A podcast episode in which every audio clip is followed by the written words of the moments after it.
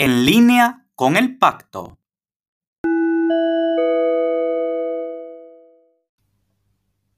Muy buenas. Hoy en En línea con el pacto queremos contarles una historia de éxito, la implementación de dos equipos multidisciplinares especializados en Panamá, uno en materia de delitos fiscales y otro en materia de delitos medioambientales. En la firma de los memorándum de entendimiento han estado presentes el señor Milciades Concepción, ministro del Ambiente de Panamá, y el señor Javier Caraballo, procurador general de la Nación. Le hemos preguntado al ministro del Ambiente qué implica la creación de un equipo multidisciplinar especializado en delitos medioambientales en Panamá, y esto fue lo que nos respondió. Con la firma de este convenio se consolida en el país de manera interinstitucional la lucha contra los delitos ambientales. Debemos recordar que el crimen organizado trabaja de manera transfronteriza, lo que atenta directamente contra la seguridad de todas las naciones. A eso debemos sumar los efectos del cambio climático, que ya es una realidad y que nos afecta a todos en el planeta. El equipo multidisciplinar viene a consolidar aún más la relación que existe entre el Ministerio de Ambiente, el Ministerio de Seguridad y el Ministerio Público, que se ha fortalecido en los últimos dos años, periodo en el que hemos logrado avances significativos y sincronizar nuestras acciones como la creación recientemente de la Fiscalía Superior de Delitos Ambientales con excelentes resultados. Desde nuestra administración, en mi ambiente, desarrollamos y creemos que la mejor forma de enfrentar el delito ambiental es a través de una estrategia interinstitucional que involucra a todo el aparato de seguridad del Estado para la preservación de la biodiversidad en todo el país, especialmente en las áreas protegidas.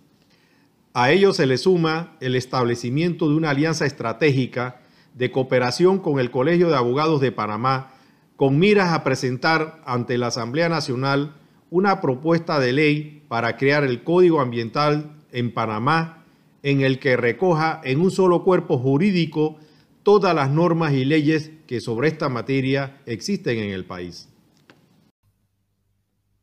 También le hemos pedido que nos cuente un poco la situación de los delitos ambientales hoy en el país y si supone un avance en contra del crimen organizado la creación del M. Esto fue lo que nos dijo. Actualmente los delitos más comunes son la tala ilegal, el tráfico ilegal de flora y fauna, los incendios forestales, la contaminación de recursos hídricos, el aire y la contaminación sonora, así como la proliferación de los delitos en la construcción que no cumplen con los estudios de impacto ambiental y su seguimiento. Durante los últimos años, el país especializa recursos humanos en temas ambientales para formar peritos expertos, lo que permitirá la presentación ante los jueces de pruebas robustas que lleven los casos hasta las últimas instancias sin que sean desestimados durante el proceso.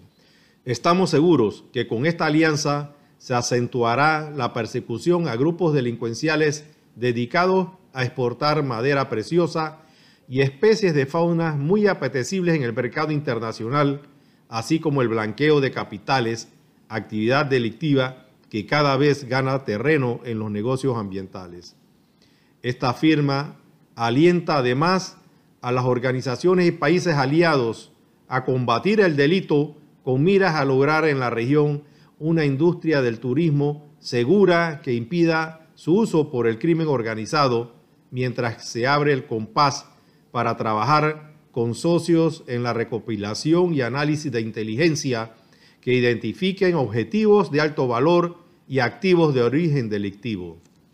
En definitiva, los GEMES se presentan como una herramienta poderosa para apoyar a los países en el establecimiento de grupos de trabajo operacionales con el apoyo de socios externos relevantes para investigar y decomisar activos procedentes del crimen organizado.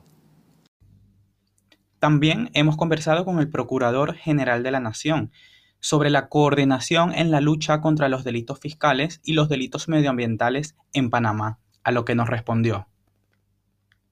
Es sumamente importante porque eh, ambos delitos en nuestro país, como en otros, eh, toman caracteres de delincuencia organizada, de delitos complejos. Y ante la complejidad de este tipo de conductas resulta esencial que las diferentes entidades, ministerios o unidades que tienen que ver con los diferentes tópicos de estos fenómenos delictivos tengan una coordinación eficaz y eficiente en la investigación y represión de este tipo de conductas.